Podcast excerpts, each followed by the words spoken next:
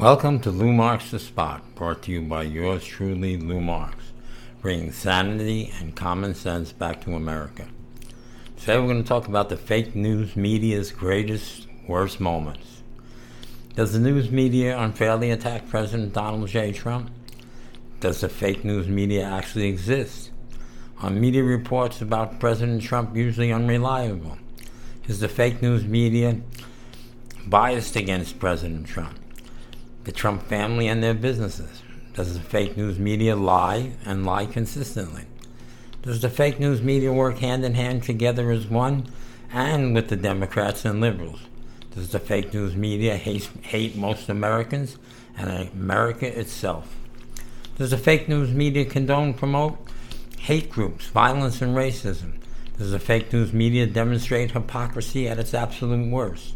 Does the fake news media suppress the truth and try to suppress others from telling the truth? Does the fake news media support cancel culture? Does the fake news media want to eliminate the First Amendment of freedom of speech and the Second Amendment of our right to bear arms? This podcast will demonstrate the answer to all of the above and more is absolutely yes. First of all, the fake news media treat them as if they were a virus and don't spread them. Falsehoods, lies, fallacies, insidiousness, post truth. There are a multitude of synonyms referred to the term that continues to fill social networks and the fake news media. It's called fake news. The people who believe the fake news are often people who appear to be perfectly ordinary. Furthermore, people who do not hesitate to try to gain a political advantage, even when they are aware that the news is fake, are present in the fake news media and other important positions that can affect the formation of the next administration and future administrations. And new fake news continues to appear constantly on a daily basis. This is partly because the business model of U.S. media companies has shifted from paper to digital media making it possible to widely distribute fake news at a low cost. News sites that currently post fake news have actually have fake names that sound like actual newspapers, like the Denver Guardian, which is not real, and even include local weather forecasts in the content. Since the fake news attracts many viewers, the site operators can easily obtain advertisers it is said that writers who find it difficult to make a living in the conventional media are willing to accept high fees to report fake news stories and lie, regardless of their own ideology and beliefs. In other words, they are paid to tell false stories and lie. Let's take a look. Following on the top 10 worst media failures, possibly in the three plus years of the Trump Russia reporting. They are listed here I have them in reverse order, as measured by the magnitude of the embarrassment, the hysteria they generated on social media and cable news, the level of journalistic recklessness that produced them, and the amount of damage and danger they caused. The list was extremely difficult to compile in part because news outlets, particularly CNN and MSNBC, often delete from the internet the video segments of the most embarrassing moments with no explanation at all.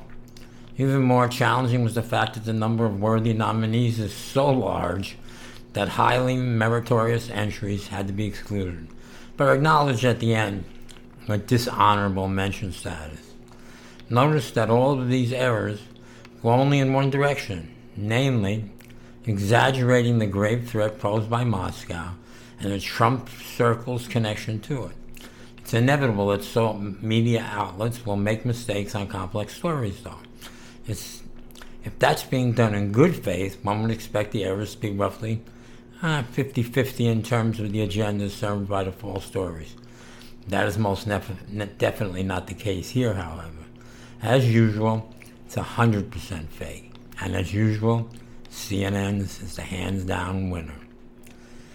On June 12, 2017, Fortune claimed that Russia RT had hacked into and taken over C SPAN, that C SPAN confirmed it had been hacked. The whole story was later debunked as false. On December 20th, 2016, the Washington Post reported that Russian hackers penetrated the U.S. electricity grid through a utility in Vermont, causing predictable outrage and panic, along with threats from U.S. political leaders, mostly Democrats. But when they kept diluting the story with editor's notes to admit that the malware was found on a laptop not connected to the U.S. electric grid at all. So finally acknowledging days later, grudgingly, that the whole story was false, made up, and a lie, since the malware had nothing to do with Russia or even nothing to do with the U.S. electric grid.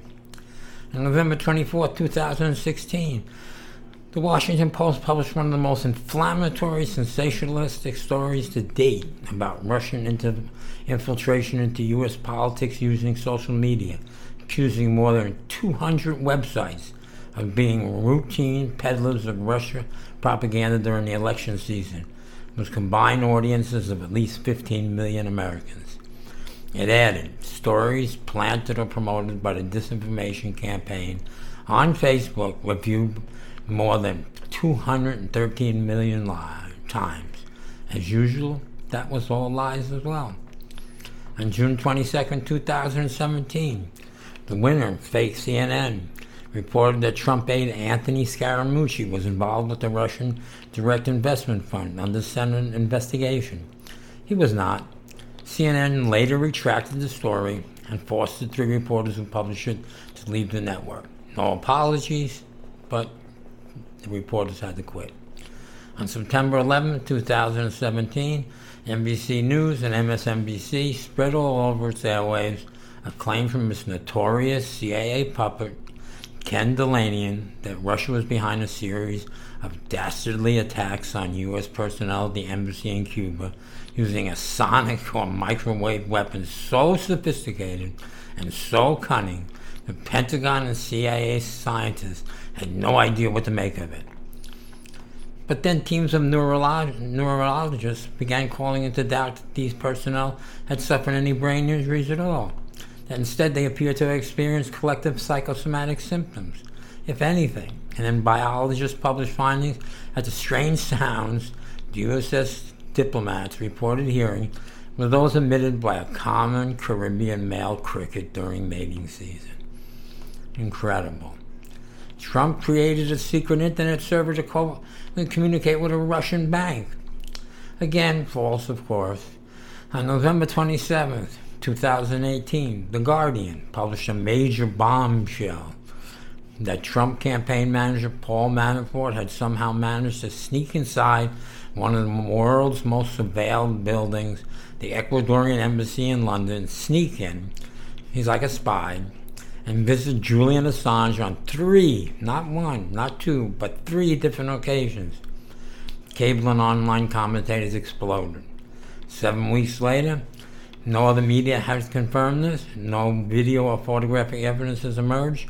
The Guardian refused to answer any questions. Its leading editors have virtually gone into hiding.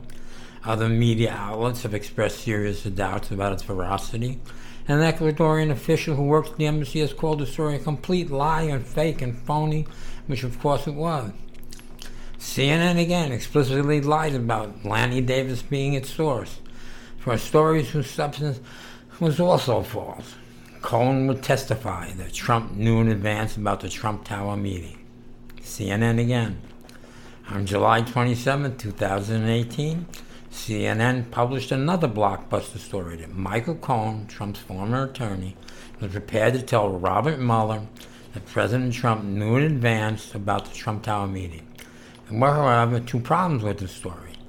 First, CNN got caught blatantly lying when its reporters claimed that contacted by CNN, one of Cohen's attorneys, Lenny Davis, declined to comment. In fact, Davis was one of CNN's key sources, if not its only source for this story.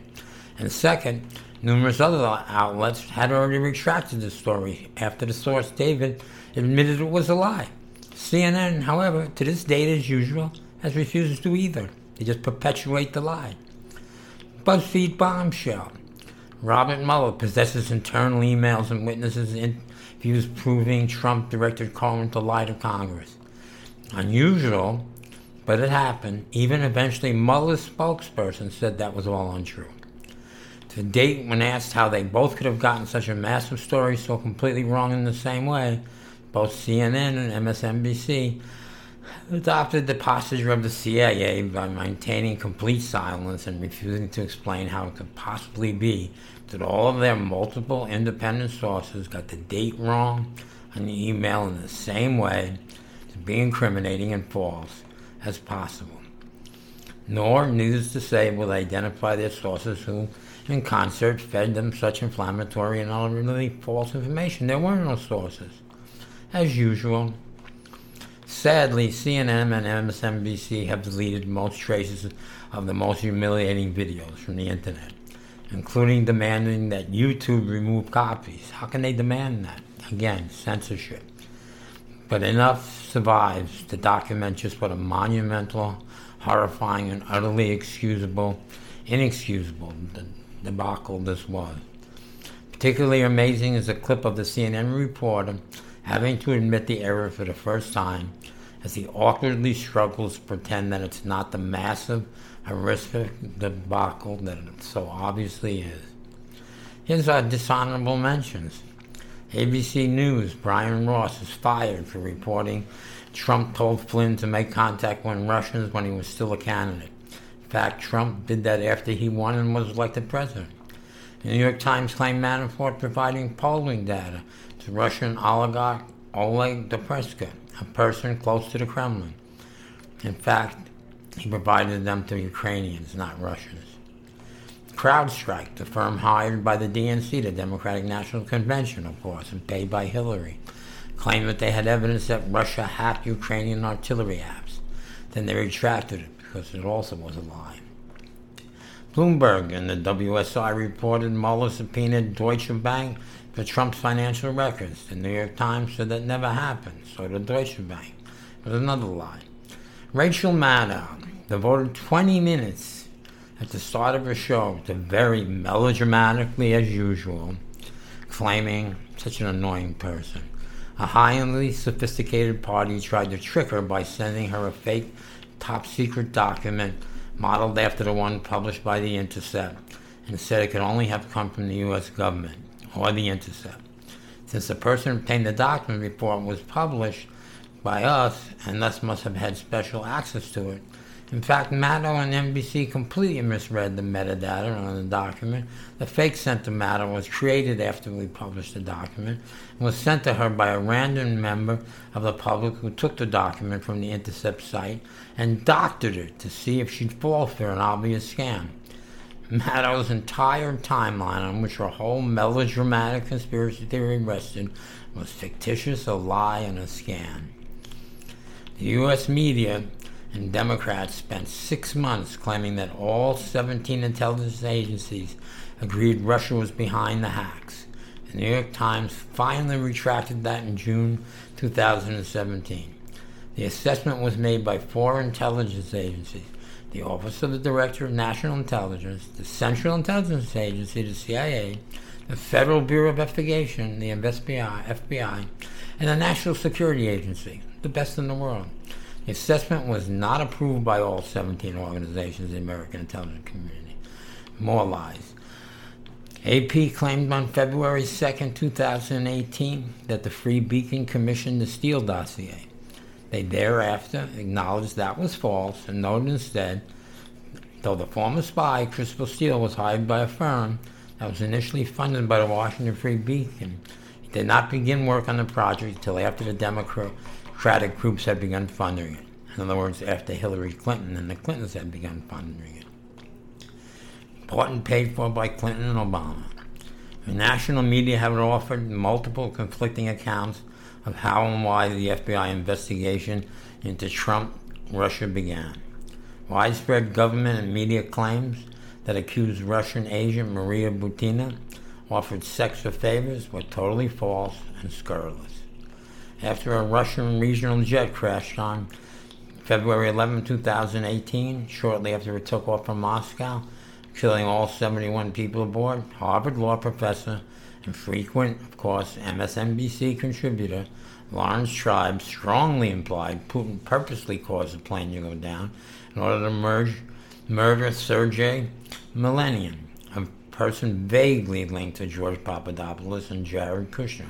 In fact, Milanian was not on the plane, nor to date has anyone claimed they had any evidence that Putin ordered his own country's civilian passenger brought down? More lies, more Russian conspiracy. What are some examples of CNN news being biased or lying? Here's a small partial list. The hands up, don't shoot narrative, the golden shower story. In the CNN ORC polls, they had polled at least 7% more Democrats and Republicans three times in a row. In their first debate poll, CNN sampled 41% Democrats compared to just 26% Republicans. That's why all figures are false by CNN and the fake news media.